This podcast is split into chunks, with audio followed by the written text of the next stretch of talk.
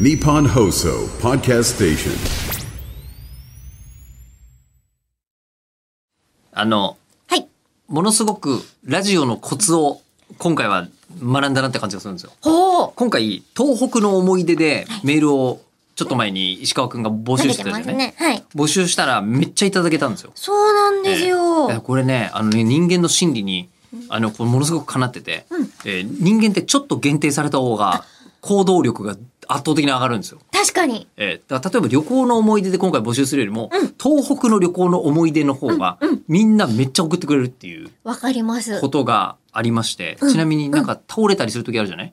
倒れちゃう。まあ万が一倒れた時に。あはいバタンと倒れた時に、誰か助けてくださいって言うと、なかなか人は助けてくれないんですけど、そこのそこの、あの赤いネクタイのあなた助けてくださいって言うと、ほとんどの人が助けてくれる。そうですよね。という。 でも今赤いネタイ。クタイでコナン君が浮かんじゃったから絶対お前がいるから事件が起きたんじゃないのって思った自分はいます。あ私は今ドナルド・トランプが浮かんでましたなんで全然いず違うれものになしのろ助けてくれなそうな感じの、 まあ、コナン君は助けてはくれるんでしょうけ解ど、ね決。はしてくれますけどね。遅 いそれでは遅い事件は、それはあの現場で起きちゃダメなんだよ。 そうだよ。事件は現場で起きちゃダメなんだよ。ちょっと待って、これ今さ、あの、コナンも織田裕二も誰も助かってなくない 今の発言だと。もう犯人の頭の中だけで事件は終わってほしいわけよ。そうだね。そうそうそう。こまではセーフだからね。うんそえうそうーで、なんで今回東北の思い出になったのかというと、はい。実は10月の1日の、えー更新。あれあ、じゃあ9月の30日。 9月30日9月の30日の更新。はいつもと違土曜う、日でしたなぜ土曜日にと思う方はいらっしゃるかもしれませんが、えーこの日、プレミアムリスナーさんをお越しいただきました。あ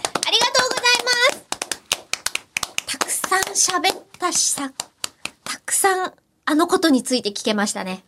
あのこと、たくさん、まあ、意味のないことをいっぱい言ったことは今回も同じなんですけども 口を開くだからねまあ口を開くだからね。えー言ったことは確かなんですけども、で、その、あの、伊達りんご茶さんが、えーお越しいただいたのが宮城から。